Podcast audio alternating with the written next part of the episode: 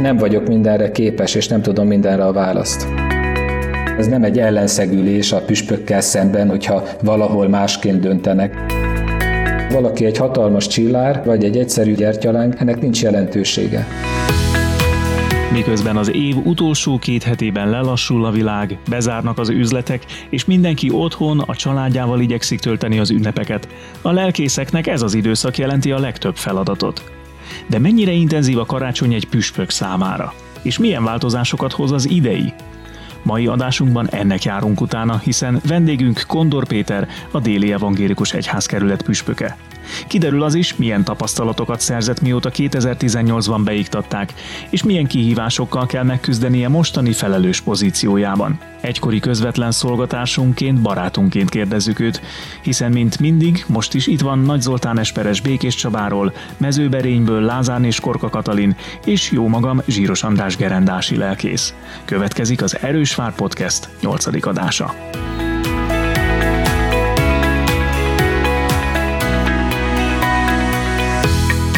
Szóljál, ha már cseverészünk. Hát itt tulajdonképpen már... Már, már ez, ez már az. Tehát már most már fő. Az nyilvánvaló egyébként, hogy lelkészekkel beszélgetek a hallgatónak, ugye? Persze. Meg Azt- hogy velünk. Jó. Nem akár, tehát velünk. Nem akárkivel, Nem akárkivel. beszélgetsz. Bizonyos, bizonyos szavakat nem, mert tegnap már azért súroltuk, de nem baj. Jó, de nem mondjatok ilyet, hogy tegnap, mert az jövő héten lesz, amit tegnap mondtam. Hát Tehát, tegnap jövő héten van? igen. És most hol vagyunk? Most uh, advent negyedik vasárnapján. Nyakunkon a karácsony, gyerekek. Akkor át, akkor várjál, másik áhított. Ez. Már most készen vagy velük? Hát csak kettőt lapoztam. Már előre meg vannak írva?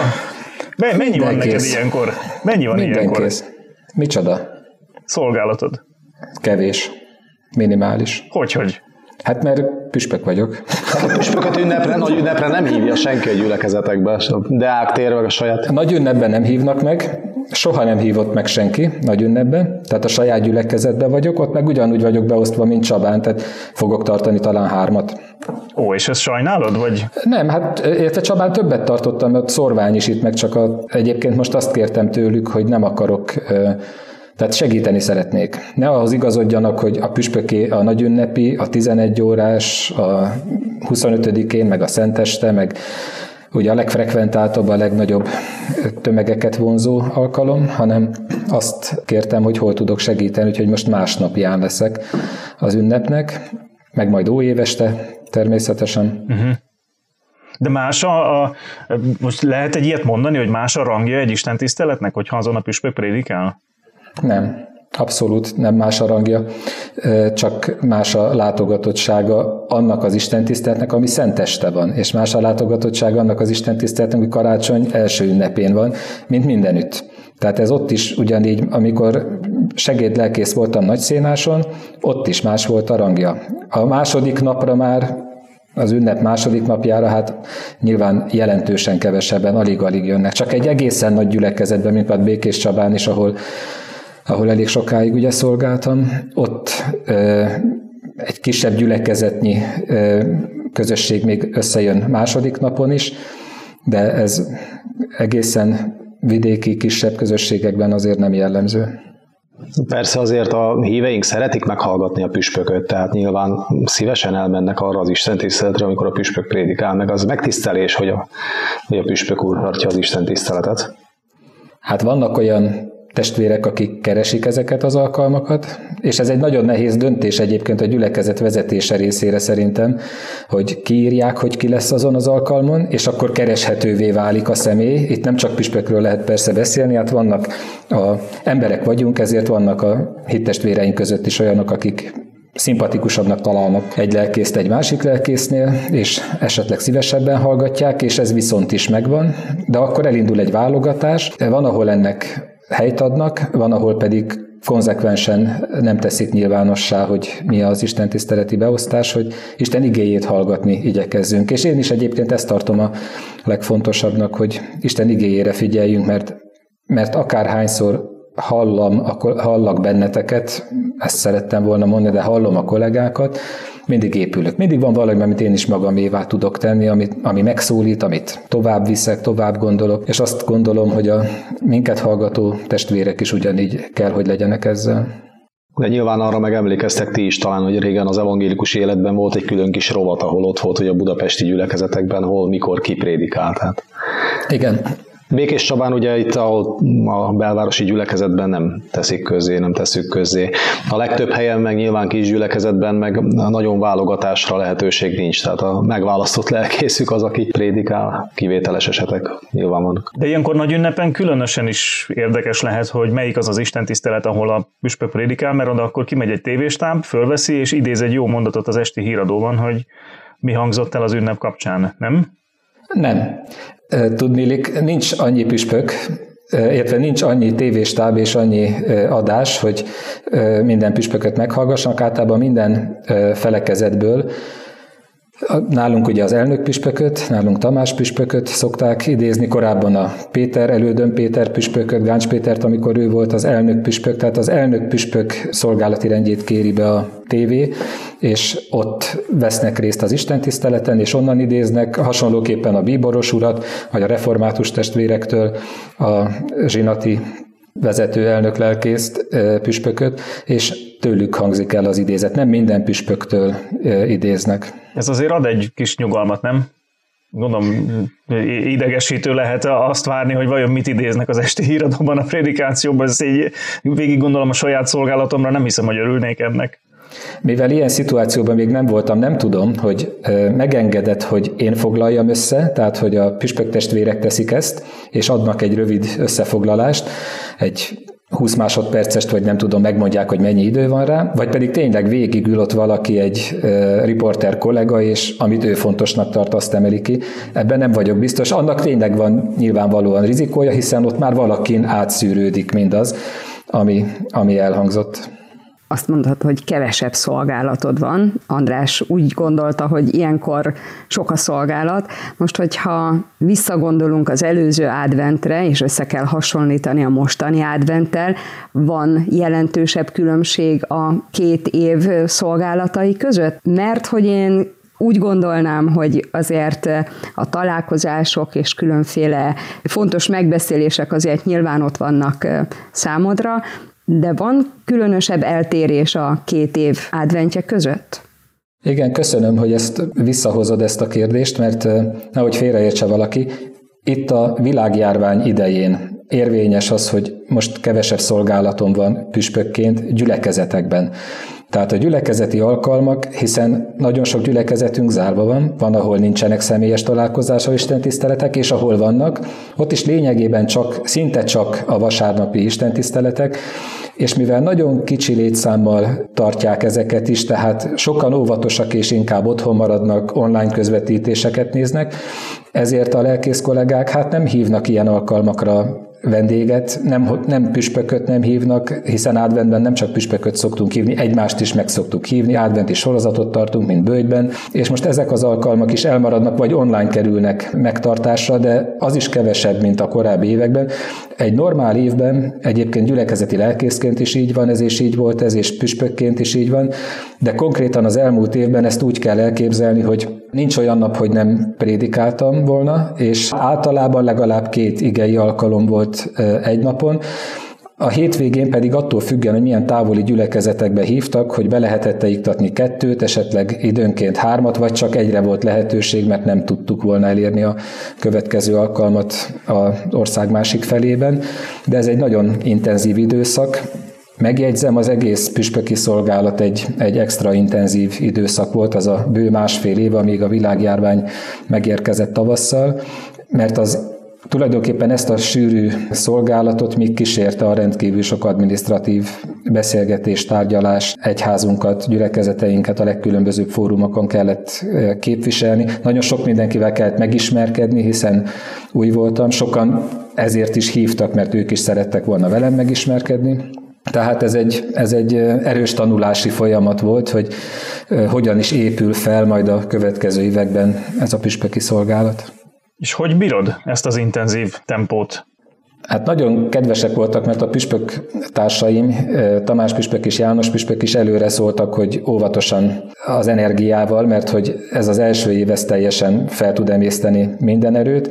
Ez így van, ez a bő másfél év elég rendesen vitte az energiákat, de őszintén szólva éppen a az igei szolgálatok azok, amikben, amikben valamilyen módon mindig magam is megerősödést találok. Egy-egy hosszú országos presbiteri ülés, aminek megvan a maga fontossága és a helye az egyház kormányzásban, az azért nem felüdíti az ember. De amikor Isten igével foglalkozunk, és ezt talán ti lelkészek meg tudjátok erősíteni, az bennünket is motivál és, és megérint szíven üt, hiszen azt tudjuk hitelesen továbbadni, akkor tudunk hitelesen megszólítani embereket, ha érződik az életünkön, az a változás, amit nem magunktól tudunk elérni, amit Isten munkál ki az életünkben, ami az ő munkája, az ő közelségének, jelenlétének a csodája.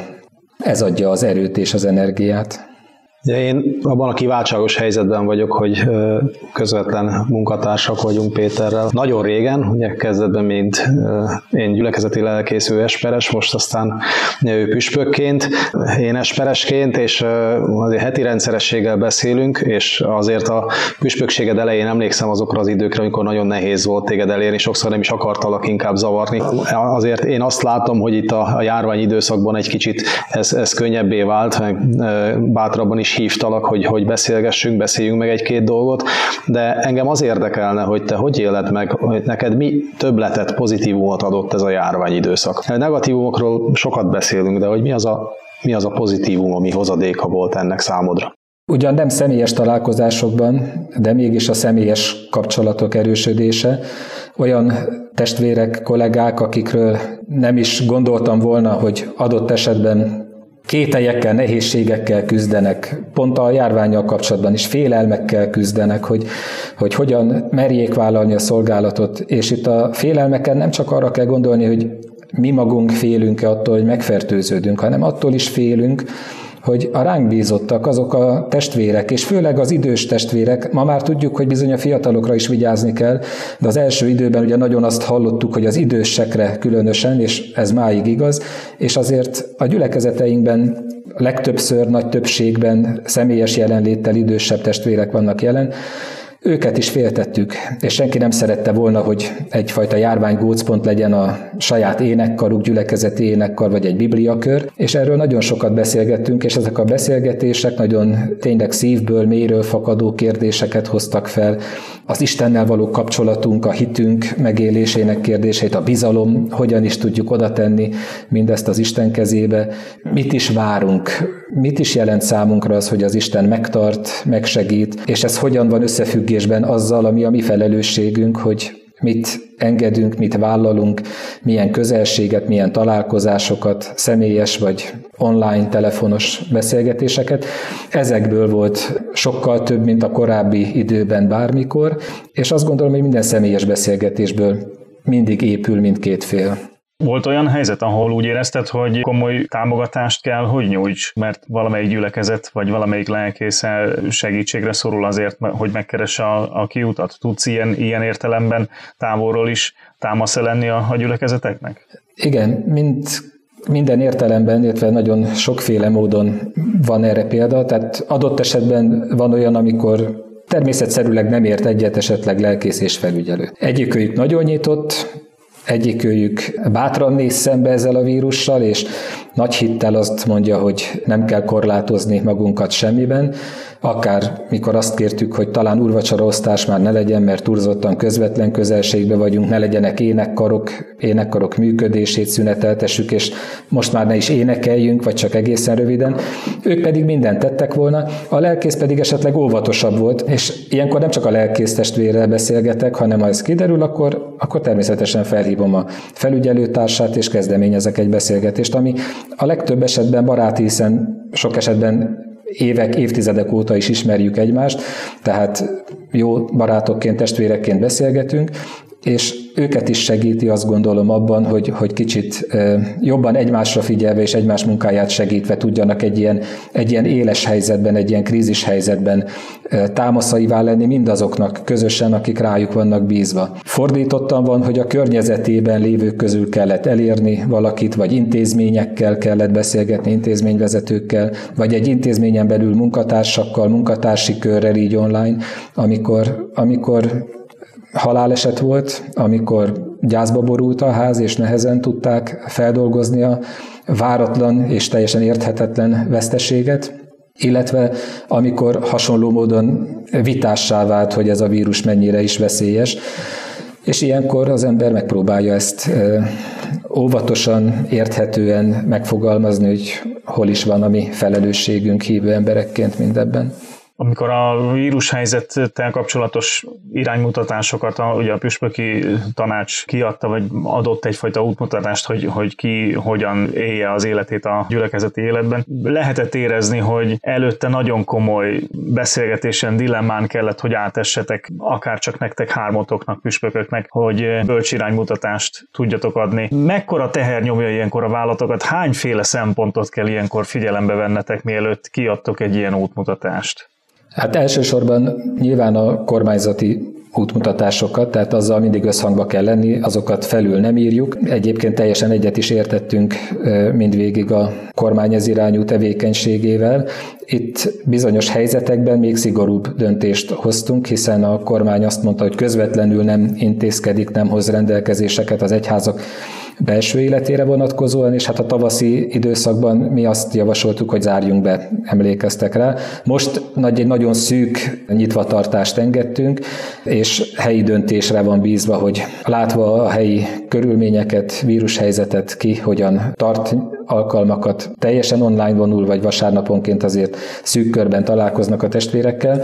Nem volt nehéz meghozni ezeket a döntéseket, nagyon jó összhangban tudott a püspöki tanács dolgozni, és természetesen szakemberek véleményét is mindig kikértük előtte, akik tanácsoltak és iránymutatást adtak nekünk. Azt remélem, hogy ezzel lehetett segíteni a gyülekezetek életét, és én megközelíteném a másik oldalról. Nagyon jó volt megtapasztalni, hogy a gyülekezetek döntő többsége, szinte mindenki jó néven vette ezeket a, ezeket a pásztorleveleket, és, és igyekeztek a saját adottságaiknak, a templom méretének, gyülekezet méretének tudatában ezeket önmagukra érvényesíteni.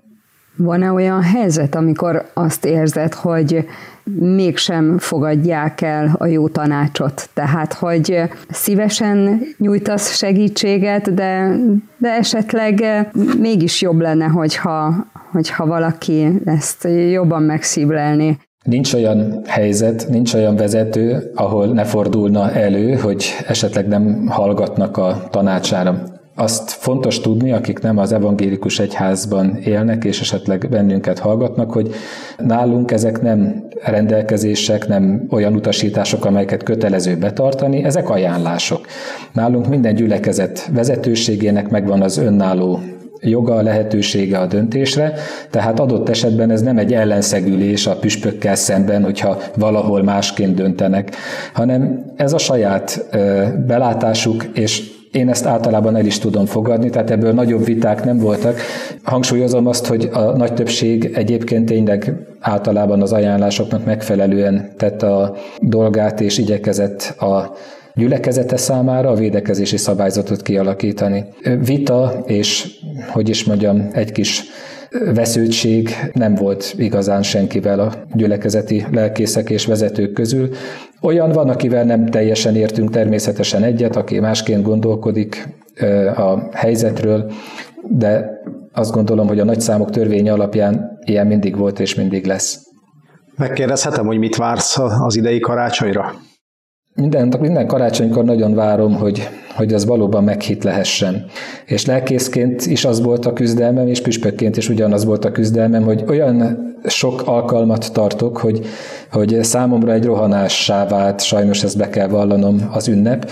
Egy karácsonyi ebédet nem tud a lelkész megenni, mert mire hazaér az úrvacsora osztás után a nagy ünnepi istentiszteleten elpakol, hiszen gyülekezeti munkatársak is segítenek ebben, gyülekezeti tagok, de mire oda jutunk, hogy hazaérnénk, már a délutáni szorvány alkalomra indulunk a legtöbb helyzetben, és már két órára kint kell lenni valamelyik szorványban, és több Isten tisztelet egymás után.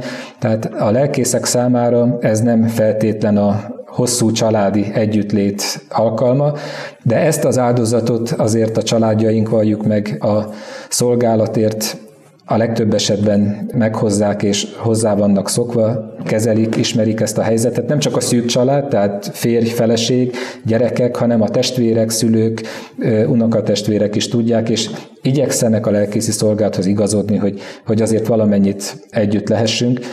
Most is ezt remélem, hogy, hogy ez a csoda történhet meg, hogy kicsit meghittebben és többet lehetünk együtt, de nekem a karácsony nem elsősorban egy családi ünnep, hanem a Krisztussal való találkozás ünnepe. És tudom, hogy ez a világ sokféle várakozással bír.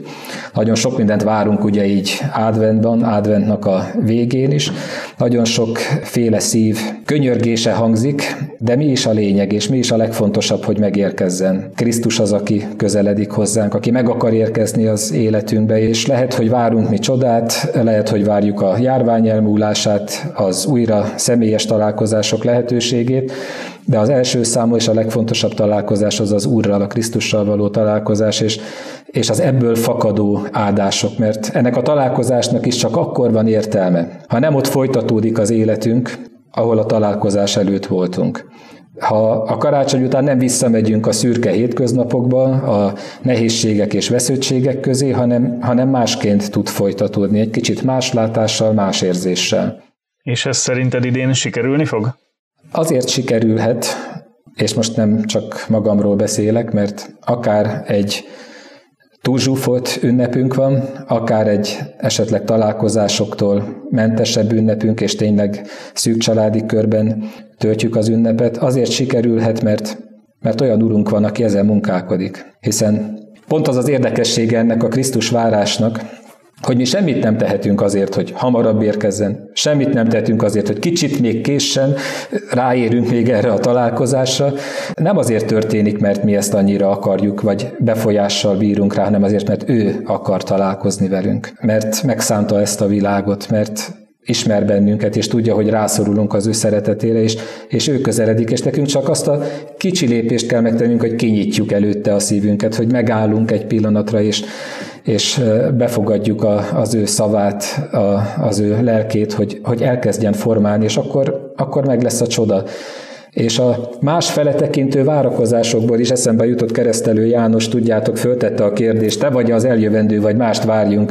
Kicsit ezt érzem ebben a mai világban is, hogy ez a világ is nagyon várja, hogy valami történjen végre, de, de nem tudja megfogalmazni, hogy, hogy mi az, és hogyan kellene történnie, és, nem örül annak sem, amit az egyház kínál, amit a, amit a lelkészek az ige hirdetésekben mondanak, mert többet várunk, ugye keresztelő János is nyilván többet várt, szeretett volna már egy ítéletet is hirdető Krisztust látni, és ott még nem úgy érkezett. Majd eljön az az idő is, de ott még az ő kegyelmével érkezett, most is még gyűjtögeti az ő gyermekeit, összeszed újra és újra bennünket, de az, hogy ő munkálkodik, az ugyanúgy látszik, mint annak idején, hiszen hiszen ma is vakok látnak, sánták járnak, betegek meggyógyulnak, mert, mert kinyílik a szemünk, és egyszer csak meglátom a saját életem, meglátom saját magam, úgy, ahogyan az Isten lát engem, a magam az ő szeretetére, megváltására szoruló sokszor romlott életemben, és újra hallok, valami egészen új fülszerkezet nyílik meg, amikor az ember megérti, hogy maga az Isten szól, és, és ennek a szónak hatalma van, és, és átformál, és, és gyógyulunk. A betegségeinkből, a függőségeinkből, és itt sorolhatnánk, mennyi mindennel vagyunk tele, ülünk a képernyők előtt, már fáj a vállunk, már fájnak a kezeink, nem tudunk mit kezdeni csontjainkkal, és, és számos egyéb nyomorúságunkkal, mindezekből is kivezet és új utakat ad, és, és megnyitja a szemeinket a másik emberre.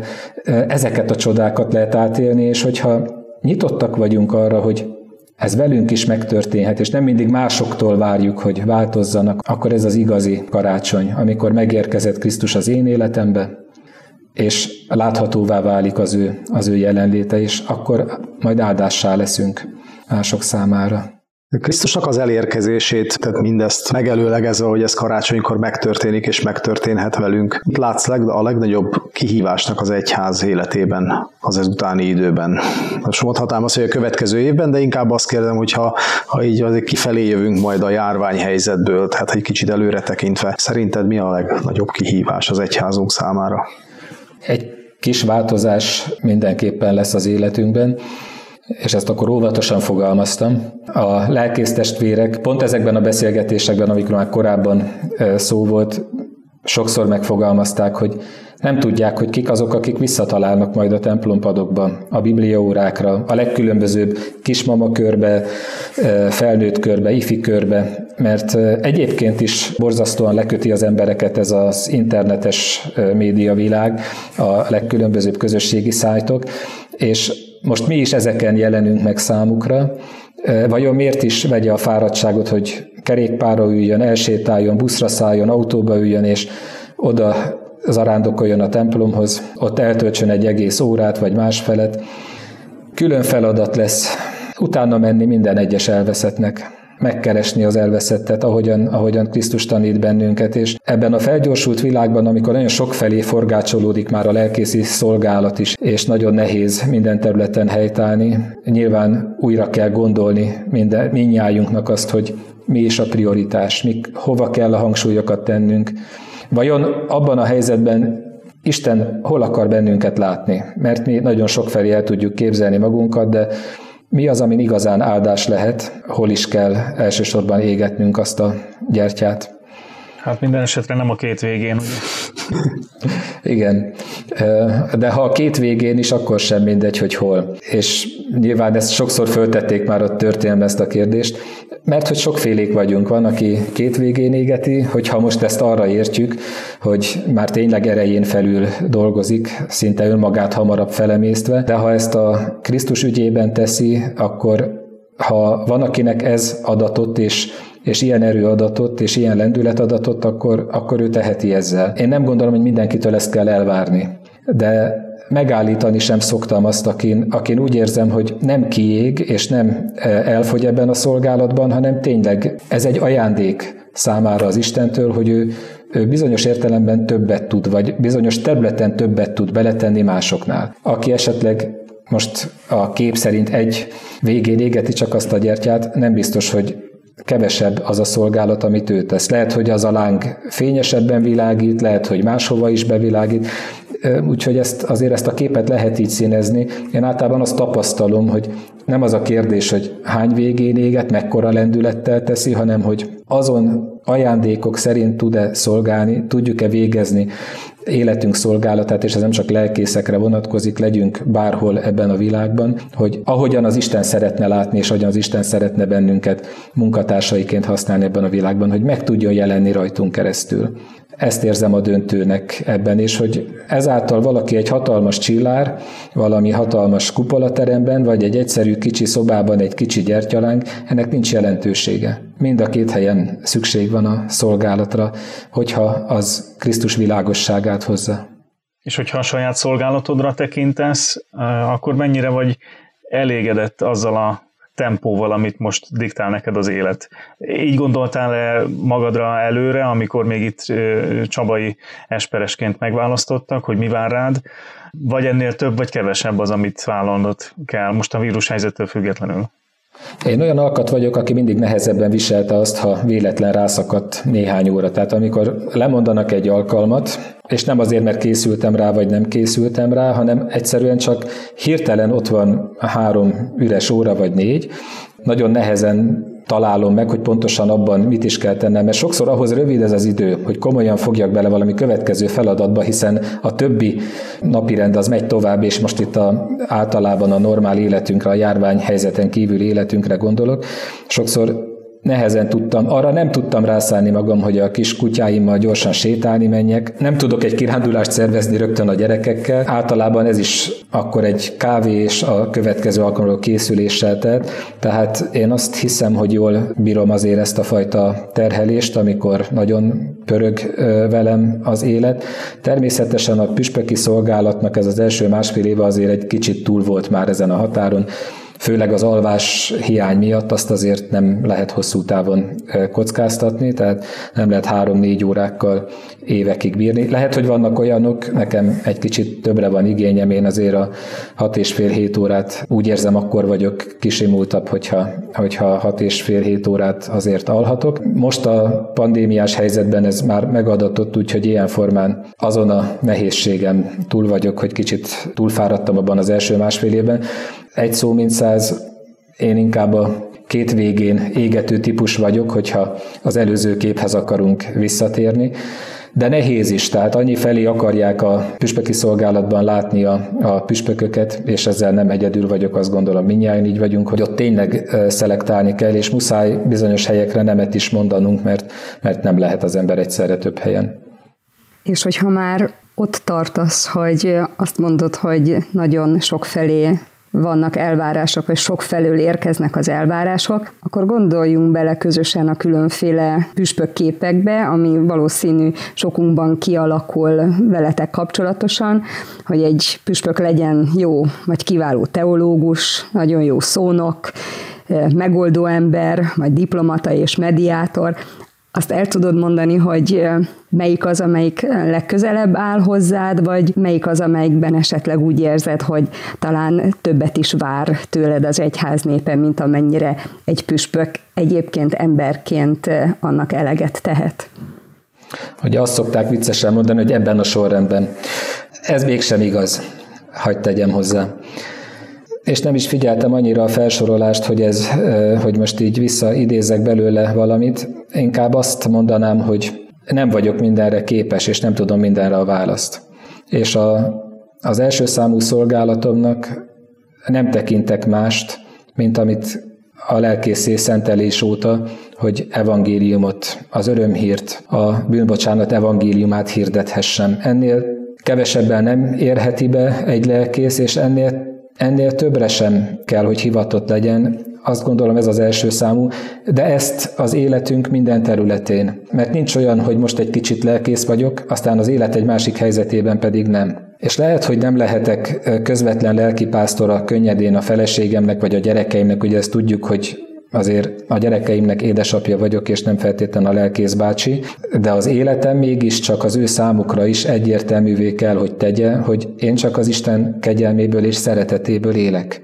Én is tőle merítem az erőt, hogy majd felnőve ezt, amikor feldolgozzák, minden a helyére kerüljön, amit esetleg gyermekként, kamaszként ők is kevésbé értenek. És minden egyéb kérdésben szabad segítséget kérni.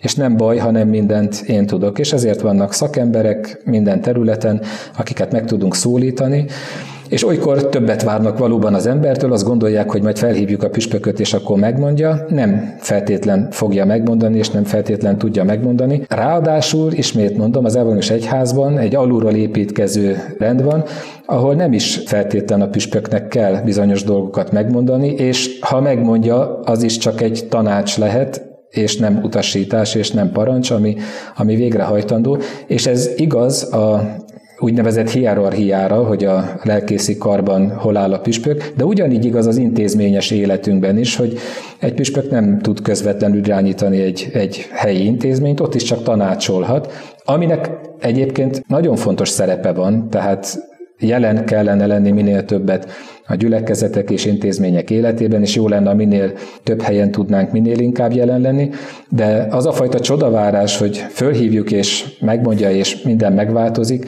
ez azért nem egészen és nem ilyen egyszerűen működik. Mindazonáltal én azt hiszem és remélem, hogy éppen az alulról építkező egyházszervezetünknek köszönhetően nagyon jól tud az is működni, hogy esperes kollégákon, lelkészeken keresztül, ha velük beszélgetünk, akkor is eljut a legtöbb esetben célba jut az a tanács vagy javaslat, amit, amit átszűrtem, vagy átszűrtünk magunkon, és működőképes lehet a, a rendszer, és megoldódhatnak azok a nehézségek, amelyekkel küzdünk. Na jó, de ez nekünk nagyon kényelmes, hogy a lelkész tud fordulni az espereshez tanácsért, az esperes tud fordulni a püspökhöz tanácsért, és a püspök kihez fordul? Vissza az espereshez? Nyilván most ha valaki püspök lett, valamiért megválasztották. Ha azért választották meg, mert rendkívül jó a szociális területen, és valami olyan csodát tett azon a területen rajta keresztül az úr, ami mindenkit megérintett, és azt mondták, hogy nekünk ilyen vezető kell, akkor ebben a kérdésben biztos, hogyha hozzáfordulnak, ő bölcs és tapasztalt válaszokat fogadni. Minnyájunknak van egy tapasztalatcsokrunk, akik valamilyen vezetői székben ülünk, ebből fogunk tudni meríteni, hogyha lelki kérdésekről van szó, mi is Isten igéjén tájékozódunk, és minnyájunknak kell, hogy legyen valaki, aki, aki segít ezen tájékozódni. Nincs, hogy a lelkésznek lehet mondjuk az esperes a lelkésze, az esperesnek meg a püspök, a püspöknek meg nincs. A püspöknek is kell, hogy legyen lelkésze, kell, hogy legyen lelki testvére, akivel nehézségeket meg tud osztani, meg tud beszélni, Egyébként nekem több is van, tehát nem egyetlen emberhez merek fordulni, hogyha valamilyen kérdésem van, hanem elmerem panaszolni többeknek, illetve általában érzékelem, hogy ki az, aki abban a bizonyos kérdés típusban nyitott, és tudom, hogy számíthatok a véleményére, vagy ha kell a diszkréciójára, nyilván vannak olyan helyzetek, és akkor segítik ezt a döntést. Másokkal megosztva is meg lehet hozni ezt. Azért egyházunknak ez a nagy szabadsága, amire már utaltál, hogy püspökként nem feltétlenül szólhatsz bele, hozza magával azokat a helyzeteket is, hogy nyilván tanácsot nem kérnek esetleg gyülekezetek meg lelkészek, viszont amikor baj van, akkor azonnal a püspökhöz futnak, hogy most segítsen, mert most nagy baj van. Nem, nem érzékeled ezt többször? De egyértelműen nem az örömeikkel szoktak felhívni, és nem az örömökkel érkezik meg senki, hanem vagy a saját panaszával, vagy a másokra vonatkozó panasszal. Ez Szintén azt gondolom, hogy minden vezetői székben így van, és talán ezért is érthető lehet, vagy ezáltal is érthetővé lehet, hogy miért mondtam, hogy számomra is az igei alkalmak az igazán felüdítő és erőt adó alkalmak, akkor is, ha nekem kell tartanom azt az alkalmat, és nekem kell készülnöm, mert ott én is Isten igényével találkozom, és azt szűröm át magamon. És nyilván azok az alkalmak, ahol panaszáradatot hallgat az ember, meg kell ítélnie, hogy jogos, vagy teljesen felületes, ez az egész, amivel találkozik, az nem egy üdítő jelenség, de ezeket megfelelő módon kezelni kell, esetleg delegálni kell a megfelelő helyre, hiszen erre is van lehetőség, nem minden a püspök hivatal asztalára való. Ezt sem tudják, ilyenkor azt jeleznünk kell, és továbbítjuk az országos iroda megfelelő osztálya felé. Nyilván nem ez teszi a legkönnyebbé a szolgálatot, de ez megkerülhetetlen, és gyülekezeti lelkészként is az, hiszen hozzátok is érkeznek panasszal, olykor egymásra mutogatva, és ott testvéri szeretettel kell ezekben a helyzetekben eljárni. Nyilván azt is mérlegelve, hogy egy lelkipásztori vagy egy orvosi esetről van szó, amivel szemben állunk. Nagyon sokféle élethelyzet van, és élethelyzetben lévő emberek, és annak megfelelően kell a további beszélgetésekről, lehetőségekről dönteni. És hogyha mindezt a szolgálatot sikerült úgymond elvégezni, vagy letudni, akkor még az ünnepre, hogy érzed, marad belőled valami a családodnak is? Vagy ilyenkor az ünnepi része a családi együttlét az majd a, a hivatalos szolgálatok után valamelyik hétköznapon történik, vagy hogy osztjátok be ilyenkor az otthoni karácsonyozást, ünnepelést? A Szentestét mindig családi, nagyobb családi körben töltöttük. Az utóbbi 5-6 évben talán kezdődött az el, hogy egy évet csak a szűk családban, egy évet pedig a nagyobb családban, annak fényében, hogy hogy voltam beosztva szolgálatra, de ehhez hozzá kell tennem azt, hogy ugye életem nagy részében több papos helyen szolgáltam, ami elsősorban Szarvast, aztán Békés Csabát jelenti, kondorosan egyedül voltam, aztán Deák tér jelenleg, ahol nincs minden szenteste szolgálata minden lelkésznek. Így aztán van olyan alkalom, amikor vidékre is el tudtunk menni, ahol, ahol a nagyobb család adott esetben összegyűlik. A első ünnepen hát a lehetetlennel volt mindig határos a családi találkozás, de a második ünnepen már szintén a beosztástól függően egy délután szabaddá tehető volt, és az azt követő egy-két napban itt a két ünnep között volt általában lehetőség még a tágabb értelemben vett családdal való találkozás és együttlétre. Én azt gondolom, hogy ez nálunk elég harmonikusan működött. Ahogy már említettem, mindig szinte az egész nagy család figyelemmel volt arra, hogy hát e tekintetben a lelkészi szolgálat az egy speciális szolgálat, és igyekeztek ehhez igazítani a ebédeket és vagy kései ebédeket, vagy korai vacsorákat, hogy a következő szolgálat elérhető legyen. És hogyha már a kései ebédeknél és korai vacsoráknál tartunk, meg lehet még téged lepni bármiféle finomsággal, miután díszebédeken és exkluzív állófogadásokon veszel részt? Tehát mit gondolsz, hogy mennyire van nehéz helyzete a feleségednek, aki egy ünnepi étkezéssel készül, amin hát természetesen mindannyian együtt vagytok? Igen, az az igazi meglepetés, hogy minnyáján együtt legyünk, és ott tudjunk lenni, és, és talán nem annyira azon van a hangsúly, hogy meglepetése, ráadásul elég tradicionális a karácsony és a karácsonyi menü nálunk, annak fényében, hogy édesanyámnál, testvéremnél, vagy konkrétan nálunk van, így ez viszonylag kiszámíthatóvá teszi. Ennek a szépsége abban van, hogy segíti ezt a fajta tényleg karácsonyi romantikát és nosztalgiát az is, hogy már a nagymamától tanult ö, sütemény készítik el a minden generáció tulajdonképpen, se több generáció tudja és ismeri ezeket, és visszajönnek azok a régi emlékek is ilyenkor, amiket az ember gyermekként élt át, és közben mégis megvan az újszerűsége, mert hát a saját gyerekeinkkel és a jelen élethelyzetben éljük meg mindezt, de ilyenfajta meglepetés nincsen benne. Egyébként pedig lehet nekem meglepetést szerezni, bátran próbálkozzatok, és süssetek, hozzatok, főzzetek. Be kell vallanom, hogy szeretem az édességeket. Kis lelkiismeret furdalással leszem. Zoli tudja, Zoli is fut, én is futok, vagy hát most ez ilyen fellengzősen hangzik, ugye nem atléták vagyunk, ezt tegyük hozzá, de, de, de rendszeresen futunk a de legalább megkérdezzük egymást, hogy futottál-e mostanában. Igen, a, a kondink és az erőnlétünk érdekében én egyébként ezért kezdtem el annak idején újra mozogni, mert éreztem, hogy pusztán az, hogy lelkészként ott állok az oltárnál és a legkülönbözőbb szertartások keretében, egyszerűen kimerít. És több kondíció kell ahhoz, hogy az ember végig tudja csinálni minden napját, és ebbe bele kell építeni testmozgást, és a futás az egyik legalkalmasabb arra, hogy bárhol, bármikor csak azt a cipőt, meg edzőpólót, nadrágot fölkapja az ember, és mindegy, hogy hol van a világ mely pontján ki tud menni, és tud futni egy fél órát, egy órát, és itt nem a a tempó a lényeg, nem az egymás ellen való küzdelem, hanem egy kicsit önmagunk legyőzése is, és karbantartása, hogy képesek legyünk az Úristen munkatársaiként arra a szolgálatra, amire hívott minket. Ez is egyfajta felelősség, nem csak a betegséggel, a vírussal való felelős szembenállás és küzdelem, hanem, hanem amikor nincs ilyen közvetlen fenyegetettség, hát akkor is fenyeget minket a lustaság, és nagyon sok minden, és mindig tudunk indokot találni, hogy miért nem. Borzasztó nehéz elindulni, ezt minnyáján tudjuk, akik tesszük. És ezért mondom, hogy lelkismert furdalás ilyenkor már a karácsonyi sütemény, de ellen nem állok a karácsonyi süteménynek, és örömmel fogyasztom. Hát akkor sok-sok édes pillanatot kívánunk itt az ünnepi szolgálatok közben, után, alatt. Köszönöm, értettem. És nagyon köszönjük, hogy a, hogy a vendégünk is voltál ebben a mai adásban. Nagy örömmel áldott karácsonyt nektek, áldott karácsonyt minnyájatoknak, és közöttetek egyébként, mivel azért a távolabbról hallgatók is tudhatják, hogy ez itt egy Békés megyei csapat, kelet-békési. akikkel beszélgetek, Igen. mivel kelet-békés, mert onnan származom, közvetlen munkatársak voltunk tényleg sokáig. Hát mellettetek, veletek otthon érzem magam. Köszönöm Mi szépen. Köszönjük. köszönjük. És hogy ennyire itthon érezted magad, akkor bármikor máskor is szívesen várunk vendégszereplésre. Örömmel.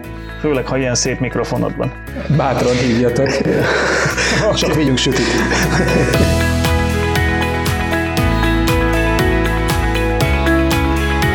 Ez volt az Erős Vár Podcast 8. adása. Legközelebb egy hét múlva már épp karácsony ünnepének elmúltával jelentkezünk, akkor ugyan vendég nélkül, de annál ünnepibb témával. A csodáról, a karácsonyi csodáról és a hétköznapokban felfedezhetőekről egyaránt beszélgetünk majd. Érdemes lesz akkor is velünk tartani, addig pedig találkozzunk Facebook oldalunkon, ahol rendszeresen beszámolunk az adásokkal kapcsolatos hírekről, illetve kíváncsian várjuk a véleményeket, észrevételeket a műsorról. Köszönjük a figyelmet, erős vár a mi Istenünk!